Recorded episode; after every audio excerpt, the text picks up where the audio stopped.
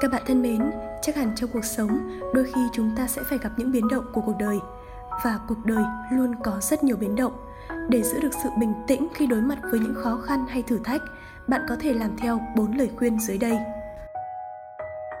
1. Thả lỏng cơ thể. Bạn có để ý rằng mỗi khi căng thẳng, ngoài nhịp thở thay đổi, cơ bắp của chúng ta cũng sẽ thay đổi. Tay chúng ta nắm chặt hơn, răng nghiến mạnh hơn. Đó chính là biểu hiện của sự căng cơ vô thức siết chặt cơ bắp quá mức có thể khiến bạn dễ bị tổn thương. Vì vậy, những khi căng thẳng, điều đầu tiên chúng ta cần làm để lấy lại sự bình tĩnh là thả lỏng cơ thể để tất cả cơ bắp được thư giãn. Hãy thử nới lỏng quần áo nếu cảm thấy chật trội và làm bạn thêm khó chịu.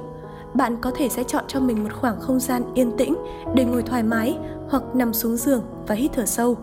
Đầu tiên, hãy thả lỏng các cơ trên mặt, từ trán, quay hàm, vai, cánh tay, khuỷu tay và các ngón tay để thả lỏng sự căng thẳng, nhắm mắt và quan sát cảm giác của những khu vực này. Bạn có thể massage một số bộ phận trên cơ thể để giảm sự căng cơ của các nhóm cơ bắp. Bằng việc thả lỏng và nhận biết cơ thể, bạn sẽ cảm thấy bớt căng thẳng và dễ chịu hơn. 2. Chấp nhận cảm xúc lo âu hoặc nóng giận của bản thân.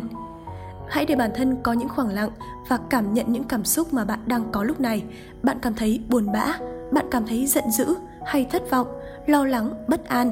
Khi được gọi tên cảm xúc và cho phép mình được thể hiện cảm xúc đó, nguồn năng lượng tiêu cực cũng sẽ giảm đi. 3. Đặt câu hỏi cho những suy nghĩ của mình. Một trong những nguyên nhân dẫn đến âu lo căng thẳng chính là sự suy nghĩ không cần thiết, đôi khi bắt nguồn từ sự suy diễn.